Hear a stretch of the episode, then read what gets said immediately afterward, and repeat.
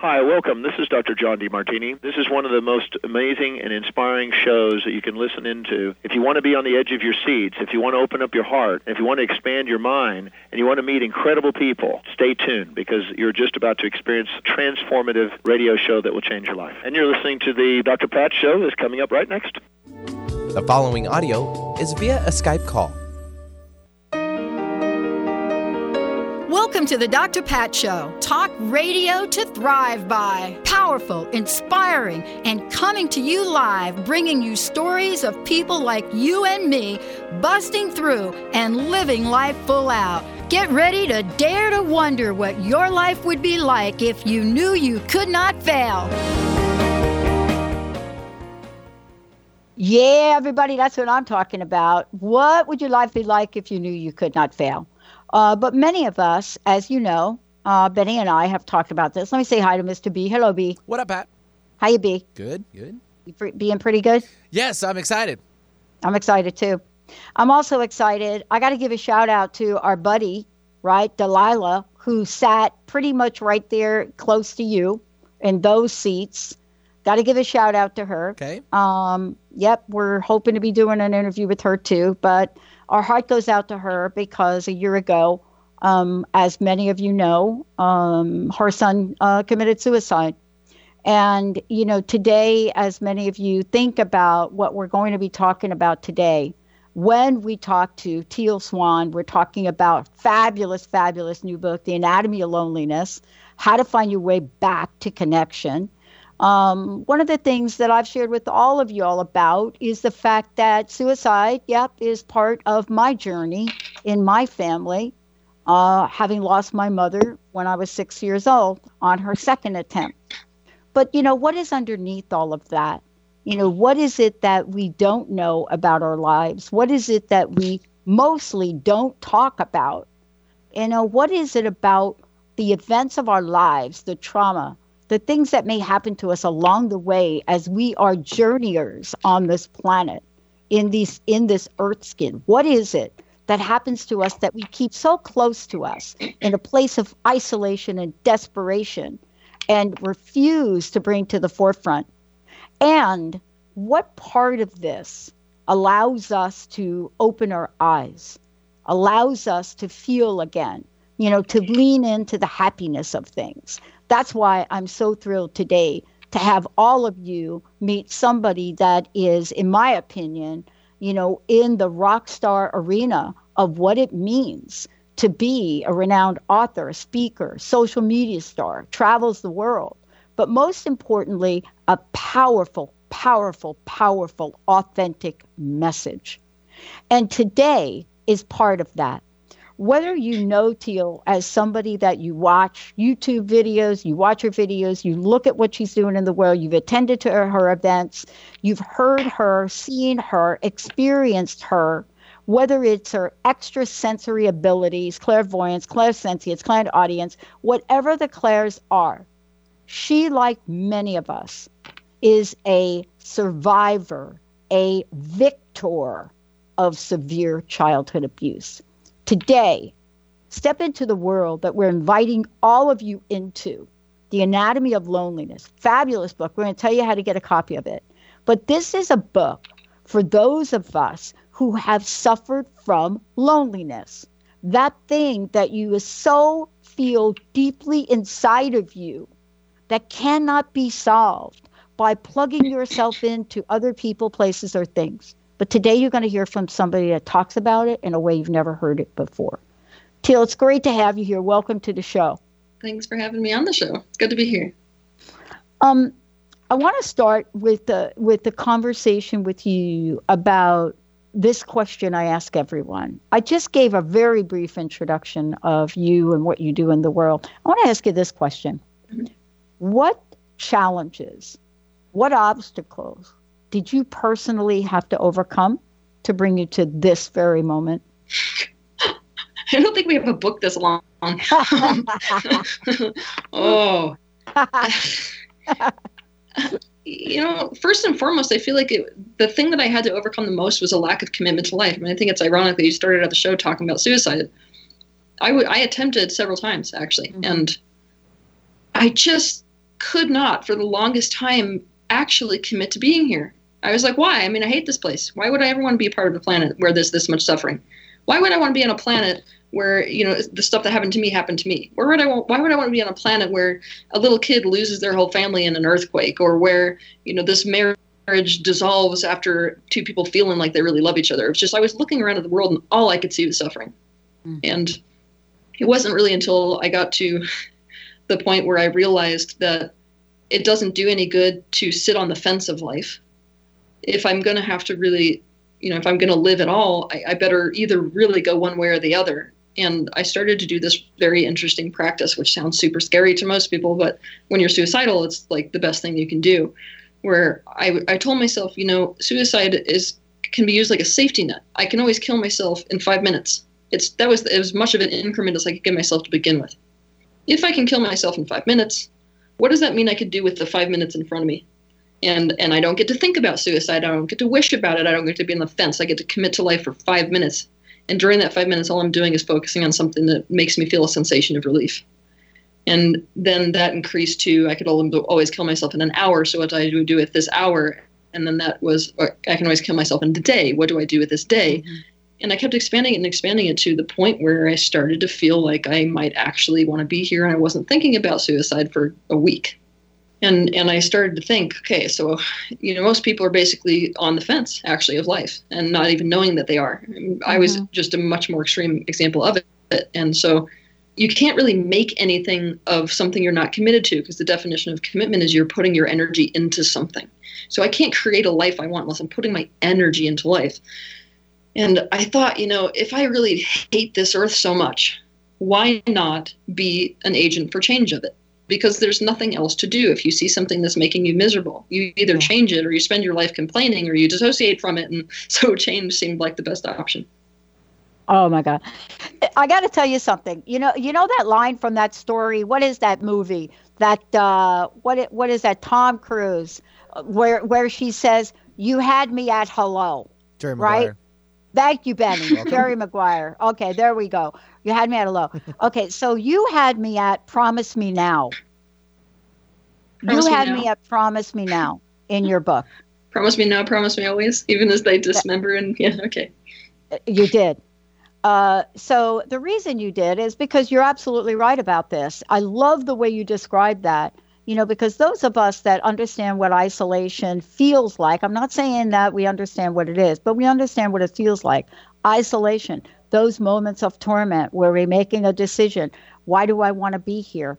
Uh, am I actually here? Am I? Do I feel like I'm like here? Am I like a human, like other humans? Mm-hmm. And so the reason I love Promise Me Now is because my, my personal idea of what my life was like was full of broken promises. I went on to study it for eight years. Mm-hmm. And I want to ask you this question Promise me now, and the way you opened this fabulous book, is it an invitation?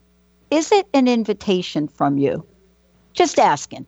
Yeah, it's an invitation. Yes, and what I'm trying to do with it, see, I like to use poetry to try to get people into a specific feeling state and there's this this feeling state of of transcendence of suffering where you're answering people pushing you away by expanding yourself wider the, the way that that i like to sort of look at it is let's say that somebody was to shoot an arrow if you become water the arrow literally doesn't pierce it it just becomes absorbed in it and it is this the most intense felt sensation so i was offering an invitation invitation by putting down words that would create an emotional sensation to set the stage for the book so let's talk about the book for a minute.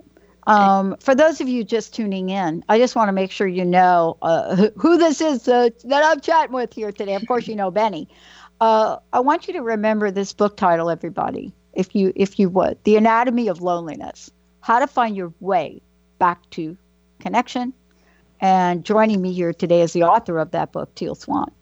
Um, before we go to break, I, I got to ask you a couple of questions, really, about loneliness. I want to I want to kind of chime in with you about that. I think loneliness is right up there as one of the most misunderstood words. I mean, this morning I was like, I, I was like, I had a, I had like, it was like a toss up. It was either going to be loneliness or forgiveness. I couldn't decide which one, Mm-hmm. But I think at the moment, loneliness, I think it's up there with one of the most misunderstood words. Mm-hmm. And the reason I say that is because of how we try to fix it. What does loneliness mean to you?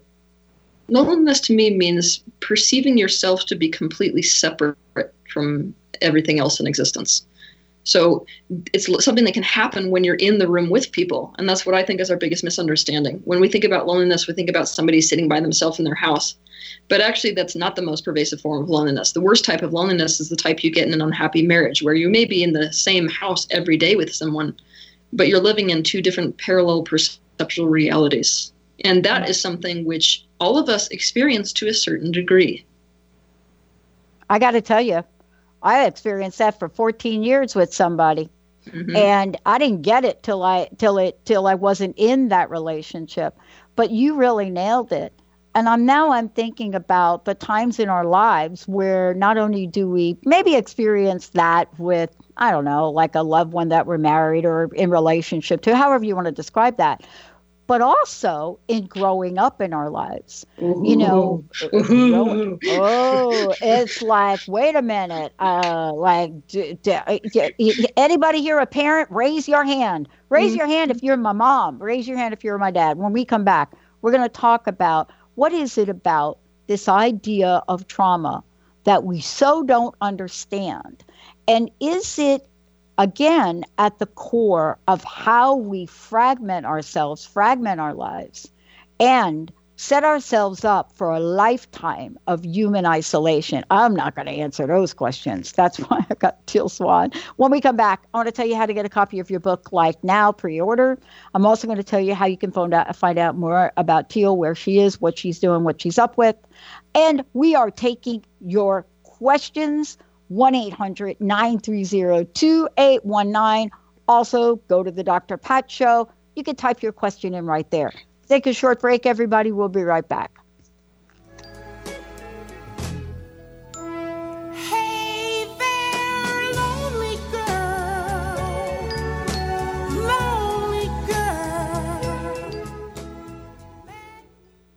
Tune in to Lucid Planet Radio with Dr. Kelly Neff. This hit show will illuminate your senses and empower you beyond your daily stressors and hardships. Renowned psychologist and author Dr. Kelly will captivate you with far reaching topics and amazing guests as you wake to the greatest version of yourself. Learn to tap into your intuitions, think critically about our world, heal emotional and psychological wounds, and follow your passions to live your dreams. The Lucid Planet, welcome home. Visit lucidplanetradio.com for more information.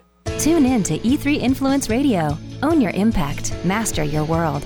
In this new hit show, Sarah Luce, empowerment coach and spiritual mentor, teaches us how to achieve our greatest potential to positively affect everything and everyone. The time is now to enlighten our minds, empower our hearts, and take energized action to raise the consciousness of our planet. Sarah shows us how with simple, easy to implement steps. To find out more about Sarah Luce and her E3 Influence program, visit sarahluce.com. Do you believe you are meant to live with more joy, but you're just not sure how to get it? What does the phrase, give me the joy, make you feel? Join me, Lynn Hord, every second and fourth Thursday, 9am Pacific, 12pm Eastern, on the Gimme the Joy Show, as I take you on a journey to peel back the layers so you can take back your joy. To find out more about my work as the Joy Coach, including my popular programs Joy School and Joy at Work, visit lynnhorde.com. Are you done being afraid to jump into the life that's waiting for you? Are you ready for a real shift? I invite you to tune in every Tuesday with me, Tracy L, on the Tracy L. Clark Show, where we will teach you how to live your extraordinary life. At 8 a.m. Pacific on Transformation Talk Radio, where I will provide the tools and the steps needed to help you transcend perceived limitations and move forward with an extraordinary life. For more information, visit me at tracylclark.com. To see your life from an angel's perspective, book a personal consultation with Claire Candy Huff, angelic walk in angel Ariel at Angel Healing House. Candy provides intuitive counseling, Reiki, and angel readings in person in Los Angeles or nationally and internationally via phone or Skype. She will channel the practical tools you need to transform your life. Call now 831 277 3716 or visit angelhealinghouse.com. If you're dealing with fear and anxiety, you've probably noticed that the more you fight these emotions, the stronger they seem to get. Dr. Friedemann Schaub, the author of The Fear and Anxiety Solution, explains that instead of suppressing, we need to identify and resolve the deeper subconscious root causes of fear and anxiety. His personal breakthrough program has helped thousands worldwide to overcome their emotional challenges. To learn more, visit thefearandanxietysolution.com and schedule your free consultation with Dr. Schaub now.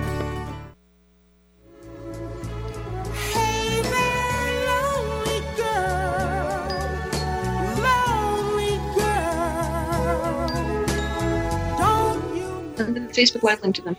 Oh my goodness, that is like, that is like kicking it back old school is what I'm talking about, Benny.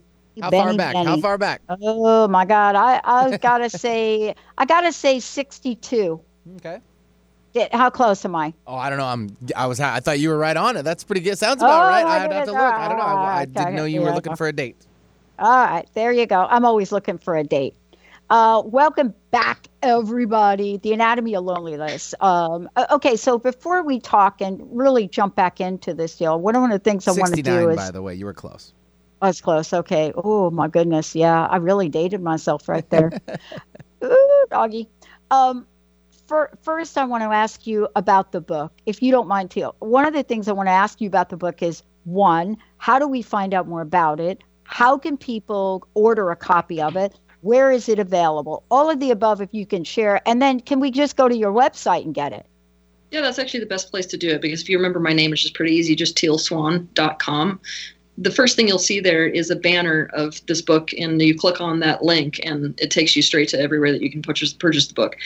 But I've got a special offer for people who are listening live today, and that is that if you go and you order that and you send a proof of purchase to gifts at tealswan.com, what we're going to do is send you a free audiobook version of my book that I did called The Connection Process, which is an absolutely perfect adjunct to the anatomy of loneliness. Because the anatomy of loneliness, it's all about, you know, how to create connection and what loneliness is all about and how to topple those pillars of loneliness. But the connection process is three highly esoteric processes for actually establishing intimacy and entering into the internal world of another person. Awesome. Um, and we're going to make sure all of you today understand much more about the book. And please, you can go ahead and order it now. Um, I did that this morning myself. And so go ahead and do that. Um, Teal, before the break, I was talking a, a, a little bit about this idea of loneliness, of isolation, but I really want to really put it in the context of the bridge between trauma in our lives and shame. Okay. Trauma, what does trauma mean in an early childhood? We all, you know, those of us that have experienced it, we have our own personal experience.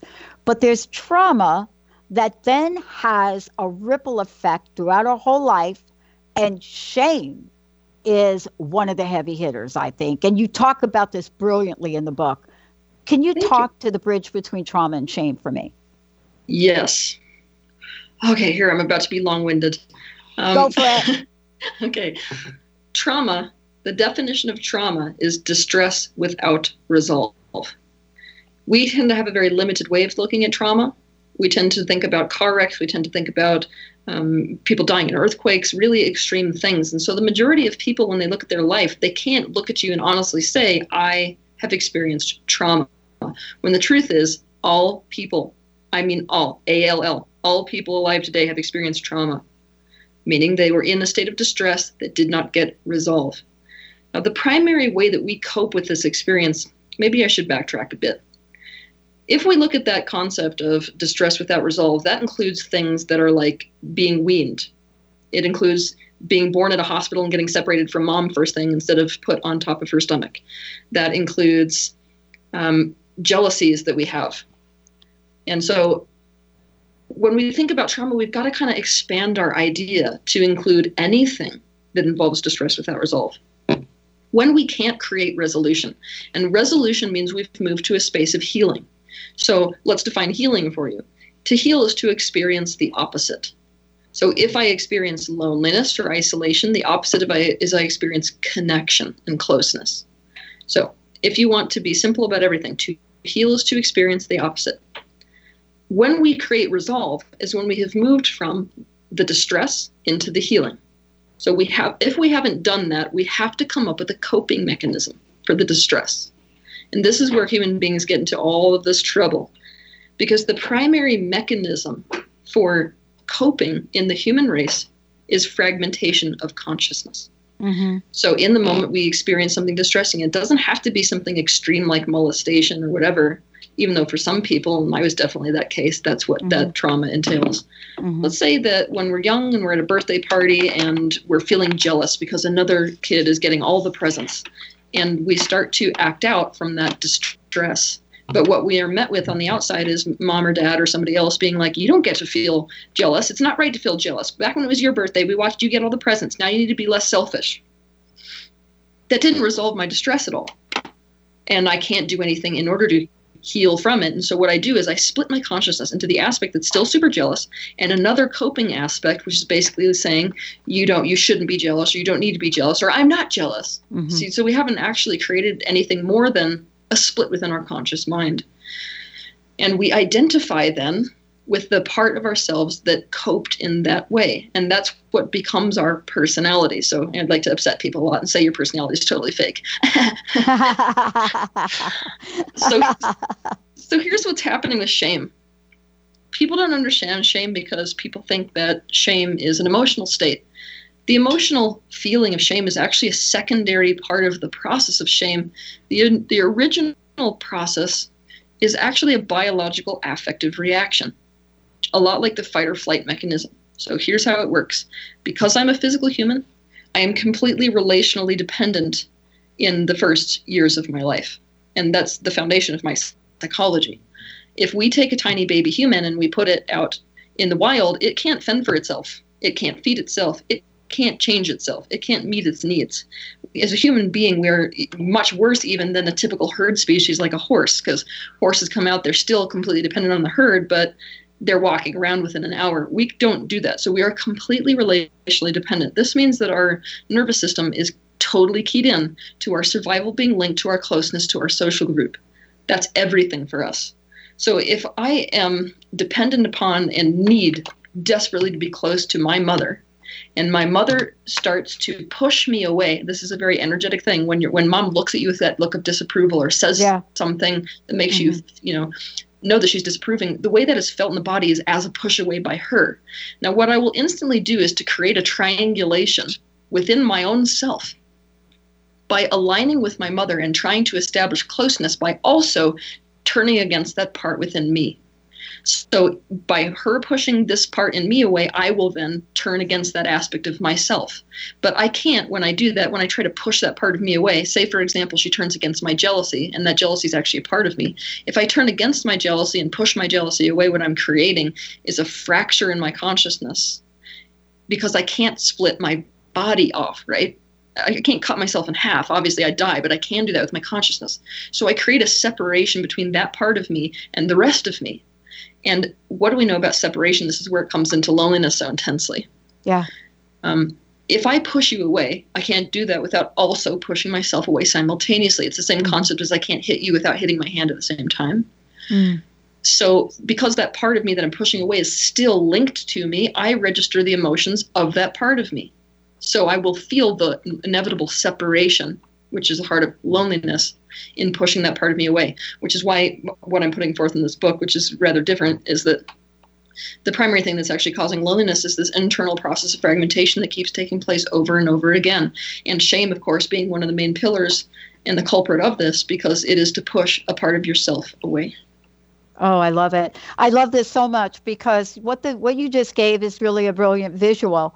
And you know, someone might ask the question, Teal, they might ask the question, but at some point, you know, how many times can you uh, do this separation? How many times can you literally take uh, it? I want to call it it for a moment and uh, take that it part of ourselves and fragment it? Well, the answer is infinitely.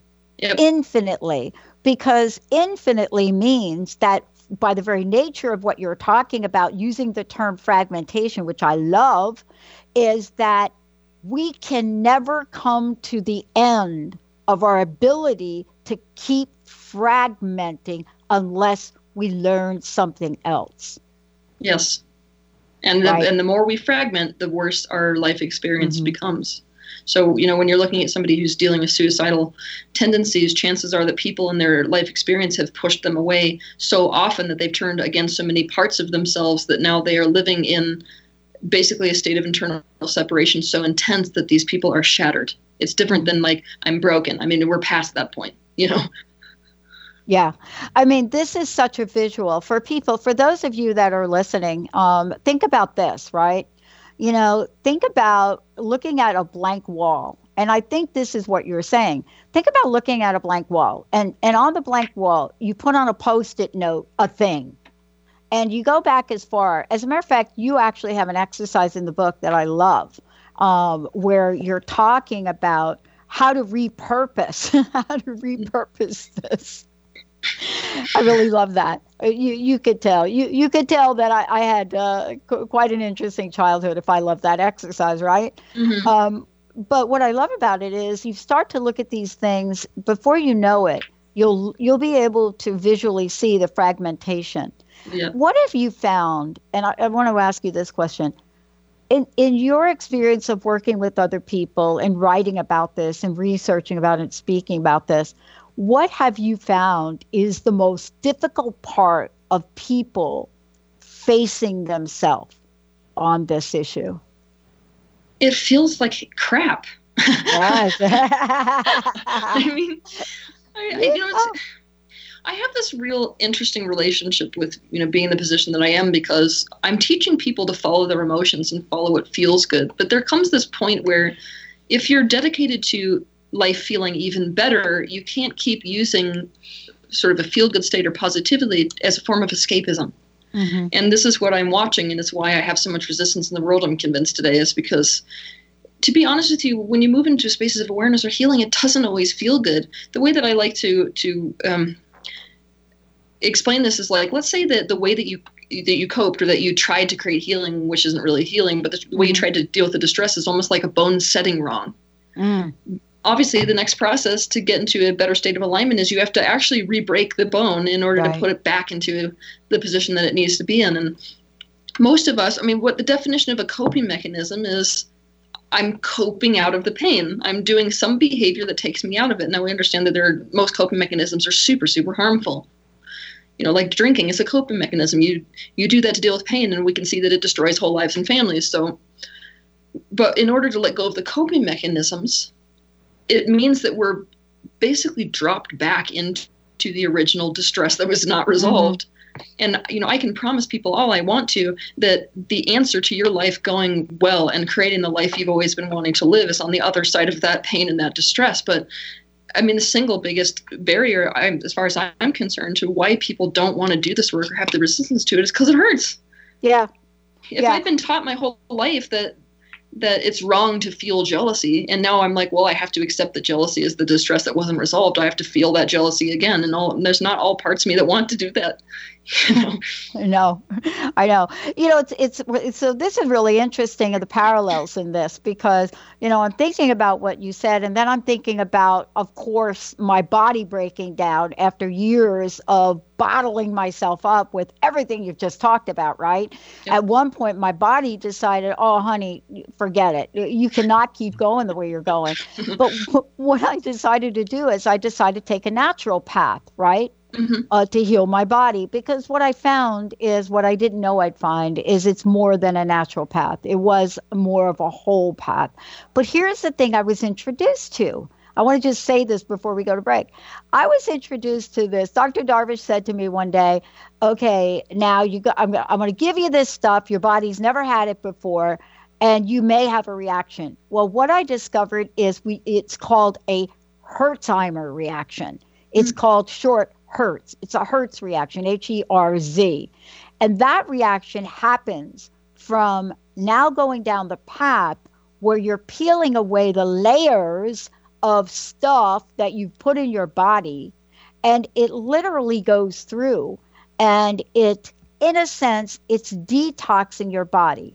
And so the idea of feeling worse before getting better Mhm. became a reality to me. Yep. But The good news is, and let's talk about this when we come back. So, like, if nobody ever tells you about this, if nobody ever tells you a little bit about how do we rid ourselves of shame, of blame, of fear, the way you do in the book, and give people tools, man, we don't stay with it. We mm-hmm. just don't want to stay with it. When we come back, we're going to be talking to Teal about how she developed that stay with it superpower and what it is that Teal's sharing in her fabulous book, The Anatomy of Loneliness How to Find Your Way Back to Connection. And why connection? Well, okay, look, if we were meant to be like isolated, each of us would have gotten our own planet. Let's take a short break, everybody. We'll be right back.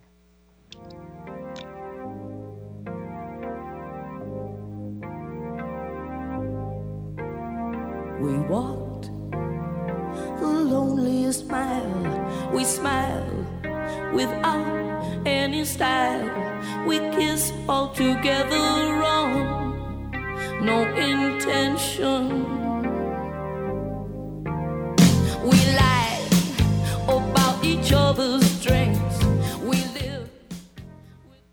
Demystifying the Journey on From Here to There Radio with your host, Diane Garris. Tune in every third Wednesday, 4 p.m. Pacific Time on TransformationTalkRadio.com as Diane helps you get from where you are now to the life you envision.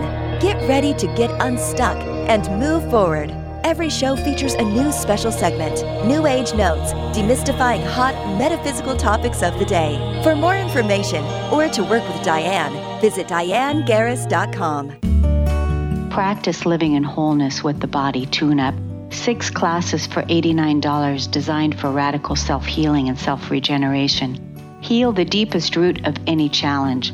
The mental body was programmed in negativity, not good enough, separate from source. You're too much, you'll never make it. The emotional body holds all the pain and trauma of emotional suppression, all the pain from this life and life's past. The spiritual body is the place you connect with your higher power, your higher self, with the image and likeness of the One. The physical body houses and expresses the other three bodies every day. Go to corneliastephanie.com. Evolve, become a practitioner. We need to heal, integrate, and bring into wholeness and harmony the physical body, addressing all the other bodies in order to live in our true, authentic nature.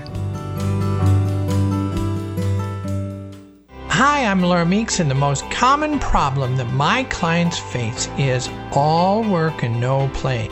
This is why I created Fly High Living. I help you develop a balanced life plan and guide you to a place where you love to wake up in the morning. Call 888 666 1570 or go to flyhighliving.com to sign up for the four week Flight Plan for Life course. Stay juicy. Tune in to Your Juicy Love with me, Una Drake, co hosting monthly with Dr. Pat, and every second Monday at 12 p.m. on Transformation Talk Radio. My show, Your Juicy Love, helps you find the dynamic, life affirming love you've always wanted. Transform your relationships and bring peace, joy, and juicy, juicy love to planet Earth. For more information, visit unadrake.com. Have you been searching for a push to step out and share your gifts with the world? Allow Charlene Hess to empower you to start shedding the layers of your ego that are holding you back and begin feeling connected to your heart so that you can shine your unique divine light and share your gifts with the world. Tune in to the Charlene Hess Show, Living on Your Heart's Edge, every third Friday at noon Pacific on TransformationTalkRadio.com. For more information, visit charlenehess.com.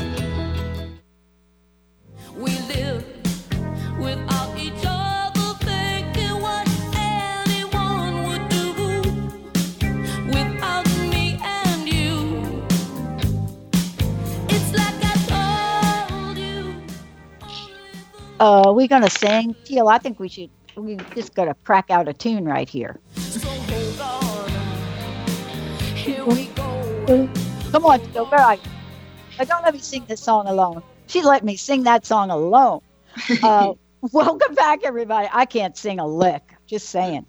Uh, welcome back, everybody. Welcome to the show. Um, I want to mention again um, the book is called The Anatomy of Loneliness, but I want to make sure everybody knows two things. One, how to find out more about Teal, Teal Swan, the author of the book, uh, and much more. And then also, Teal, if you would give out that information, Facebook information, and also let folks know that they can go to your website to get a copy of the book and pre order. Okay, yeah, basically the best way to find me is on tealswan.com. So if all you do is remember my name, you're totally fine there because if you go to YouTube and you type in Teal Swan or you go to Facebook and type in Teal Swan, you can find me super, super easily. And if you go to the website, it has everything organized. So if you want to see the videos, if you want to see the books, if you want to see the products, if you want to see events, all of it is in one location. Mm-hmm. And so is on the very front page of this book the advertisement that you can click on that takes you to a link where you could buy this book, The Anatomy of Loneliness.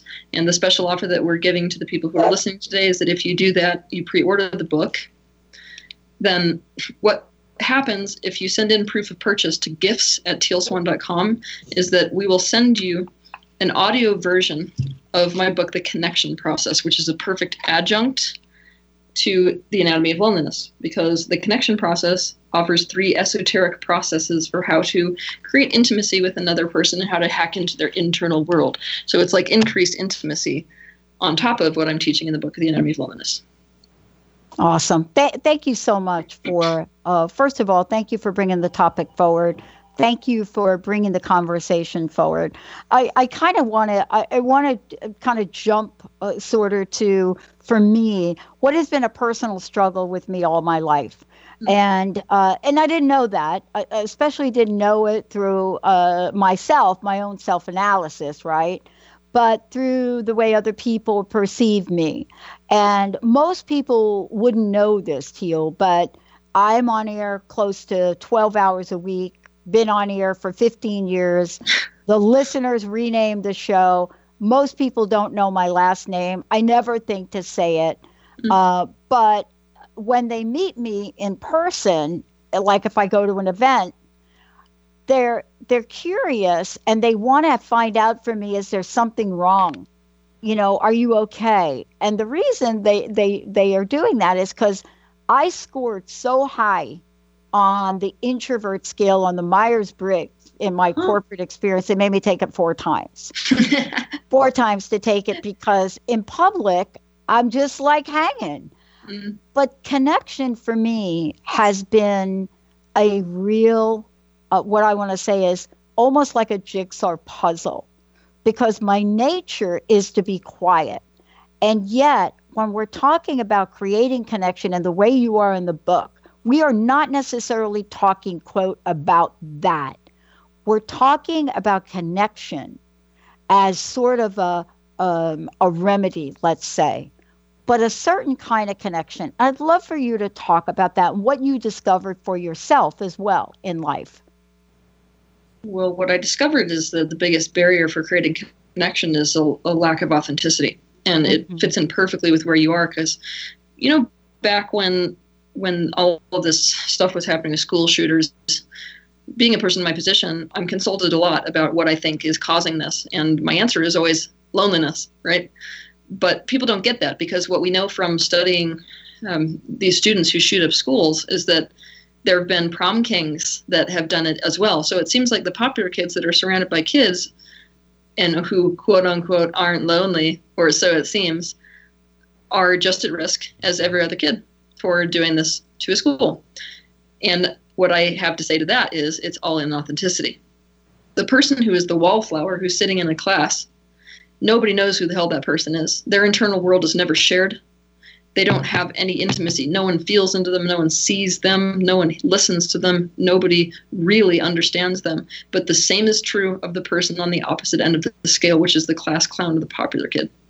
What people are in a relationship with is is the persona that they put forth to the world. And it's their way of staying safe because they've learned that to be the wallflower is to meet with consequences in the same way that the wallflower has learned the reverse. To be in front of people and put yourself out there is to meet with consequences. Both are just as lonely.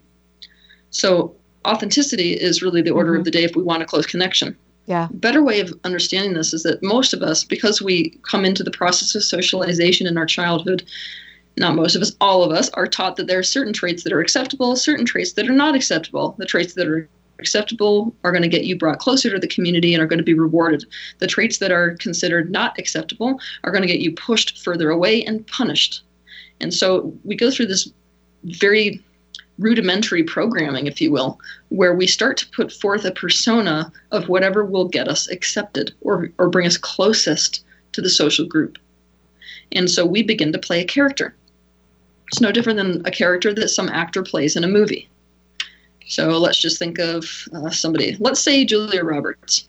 We all know that Julia Roberts played in a movie called Pretty Woman. Now, she played a character in that movie. Now, imagine a million people watching that movie character, and that's who they want to be in a relationship with. You can guarantee that the life that takes place in that character is going to be different to the real life of Julia Roberts. And the personality of that character may be completely different to the personality of Julia Roberts. And so when she starts to be authentic and really show herself, people are going to be disappointed because they didn't sign up for that. They signed up for the character. And Julia Roberts at the same time is going to feel completely lonely because nobody's in a relationship with her. They're in, in a relationship with the character. And this is what all of us are doing in our waking life. I mean, to one degree or another, we are all completely inauthentic. And because of this process of fragmentation causes us to identify with only the part of us that kept us safe, we're not actually including all parts of ourselves as parts of ourselves.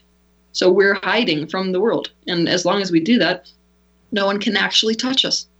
It's like we're interacting with a mask. It's like imagine somebody kissing you and you've got a mask. You're not even going to feel them because they're kissing the mask.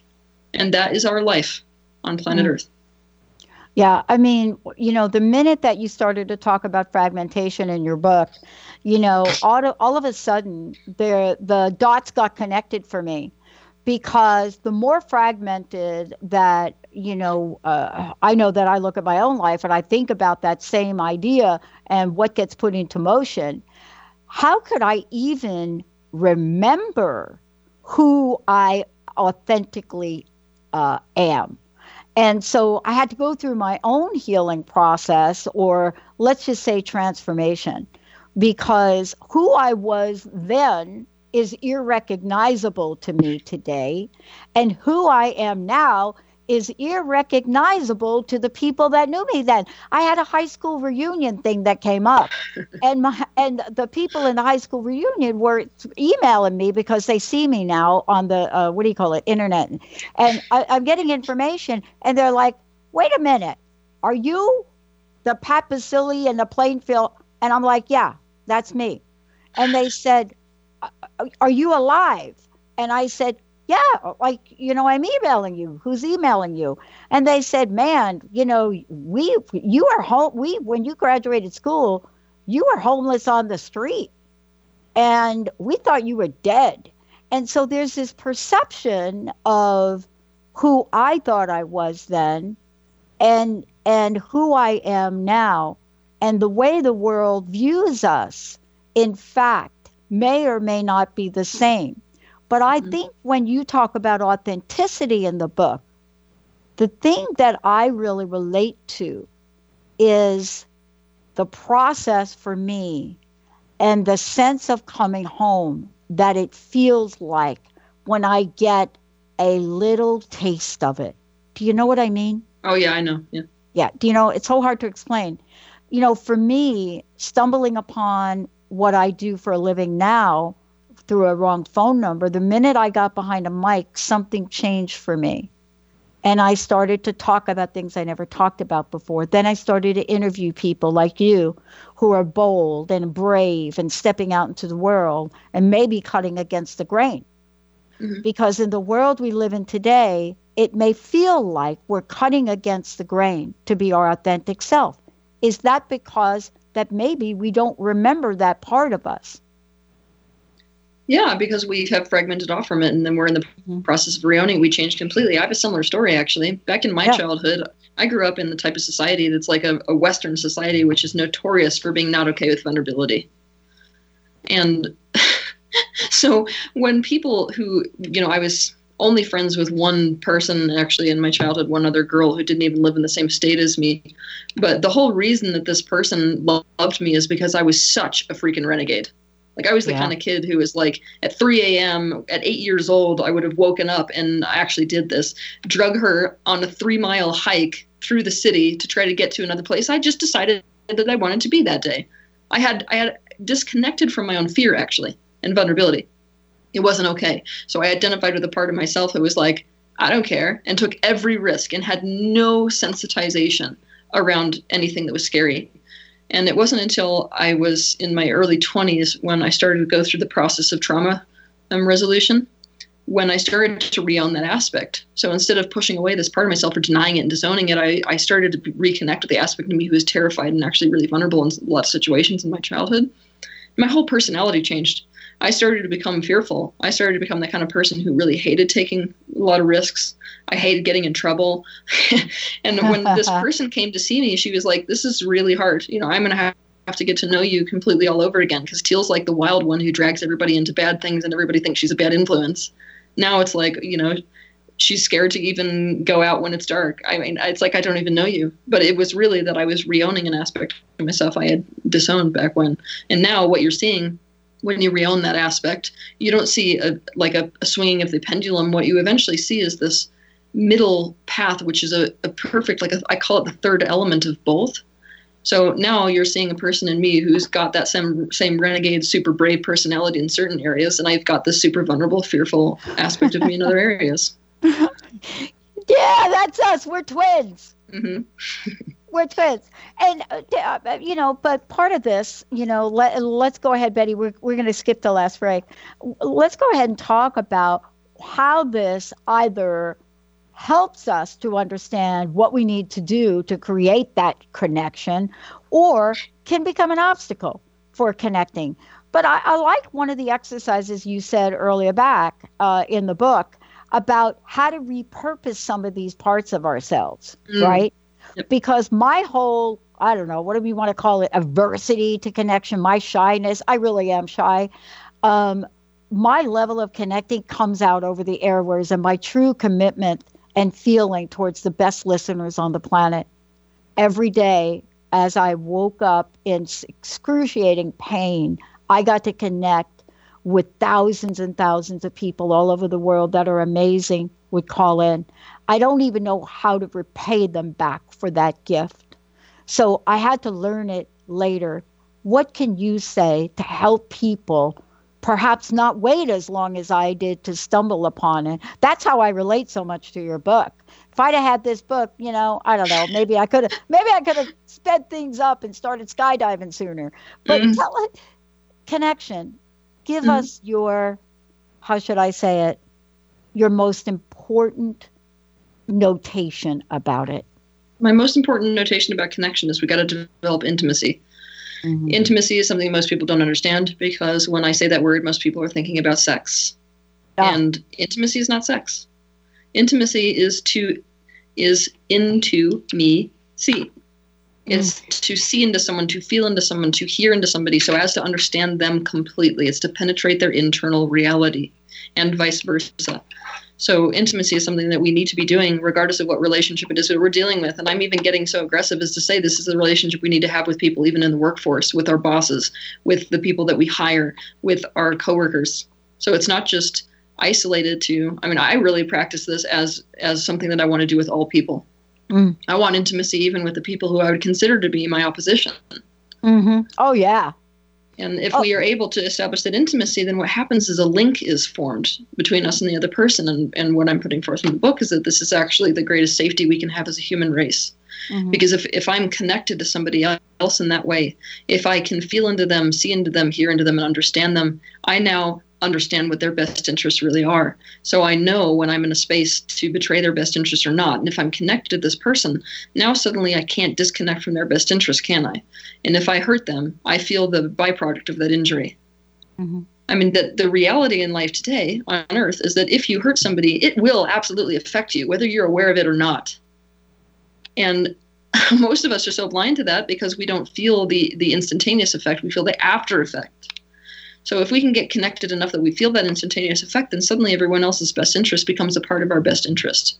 Suddenly we can't screw another person over. Suddenly we can't talk in terms of those people over there. And that ends war. That ends crime. that ends all the suffering that you're seeing in the world today. Yeah. I love that you're talking about this because, you know, for those of us that didn't wake up one day and say, I'm going to have a career in broadcasting, and by the way, let me let me build a broadcast network that's all about positive, upbeat talk. I had no idea that I was entering an industry that is kind of the antithesis of what you just described. Mm-hmm. Because I, I, I, we could do a whole other show on that one. Yeah. But from day one, I needed to come out and be part of a community and help other people launch their brand. And so I love that I was so ignorant. I love that I was ignorant about this particular industry. And by the way, still quite ignorant about it because I don't want it to get in the way of what we're doing here, a, a bigger mission. For you, has ignorance at some level been bliss for you? Uh, I wish I could say that I had it. No. I never came into this life with that luxury. I can see how it would be. I mean, it, it's it's a hell of a lot more complicated to take steps in life when when you're not in a space of ignorance. You know. Yeah. Yeah. yeah. Yeah. Yeah, I do. Um, uh, you know, I, I kind of think that for many of us, um, recognizing we're ignorant doesn't mean we stay ignorant. And for those of you that are thinking I'm being like all bad about myself, listen, just look up the definition of ignorance and stupid. They're not the same. Um, you know, Teal, I know we've got a few minutes left. Um, I want to ask you again, please, how can we get a copy of the book? Um, I want to thank you for today, and I want to thank you for writing this book. I don't know if people that are listening are going to quite understand the power in what you've put on paper here, mm-hmm. how you've put it on paper, and how you're opening up a door and a pathway to freedom that perhaps they have not had available to them. Mm-hmm. So I want to thank you for that. Please tell folks again how to get this uh, book and order it now. You don't have to wait. And then one last question. I'd love to know your personal message. Okay.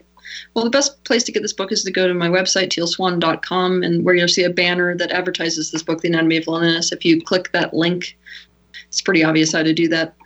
And you can go and it will bring you to every different place you can purchase this book. It's super, super simple if you go to the website. And for the people, as a quick reminder, who want to do that today, we're offering that special offer, which is that if you send proof of purchase to gifts at tealswan.com, you're going to get a audio download of my other book, The Connection Process, which is a perfect adjunct to this book. My personal message would be as difficult and as painful as it is to go in the direction of what you're afraid of and to go in the direction of the pain that you have been keeping or that distress that hasn't been resolved. If you think of it like a wormhole, it is my personal promise that when you go into that wormhole, what you pop out of on the other side is the life that you have been wanting and trying to create but not being able to create. And I can also tell you that the one misconception we have when it comes to going into these things is that we have to do it alone. We absolutely don't. So hold the hand of somebody and go in the direction of what scares you. And your life is waiting on the other side. I have one little request. Can I ask it, please? Sure. Can you recite Promise Me Now? Or at least take us out with what you've created here for Promise Me Now. Oh God, do I remember this? Oh, I'll fill in what you don't remember. I'll help you. Oh, oh, God. Okay, let me see if I can remember this. Okay, it goes, "Promise me now, promise me always."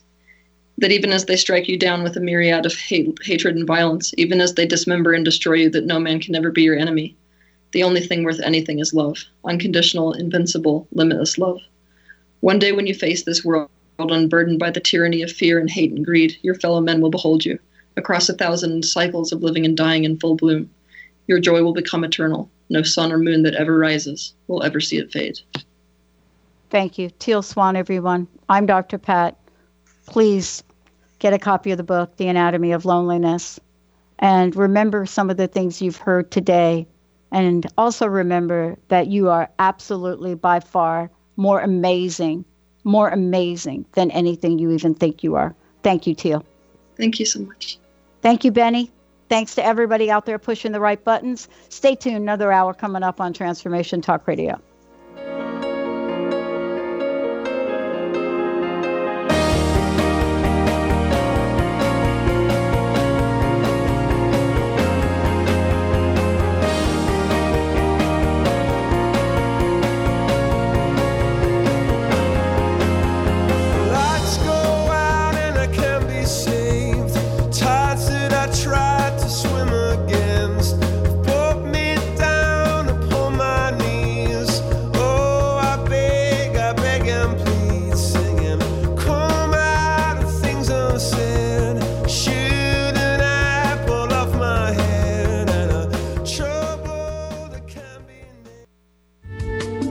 Preceding audio was via a Skype call.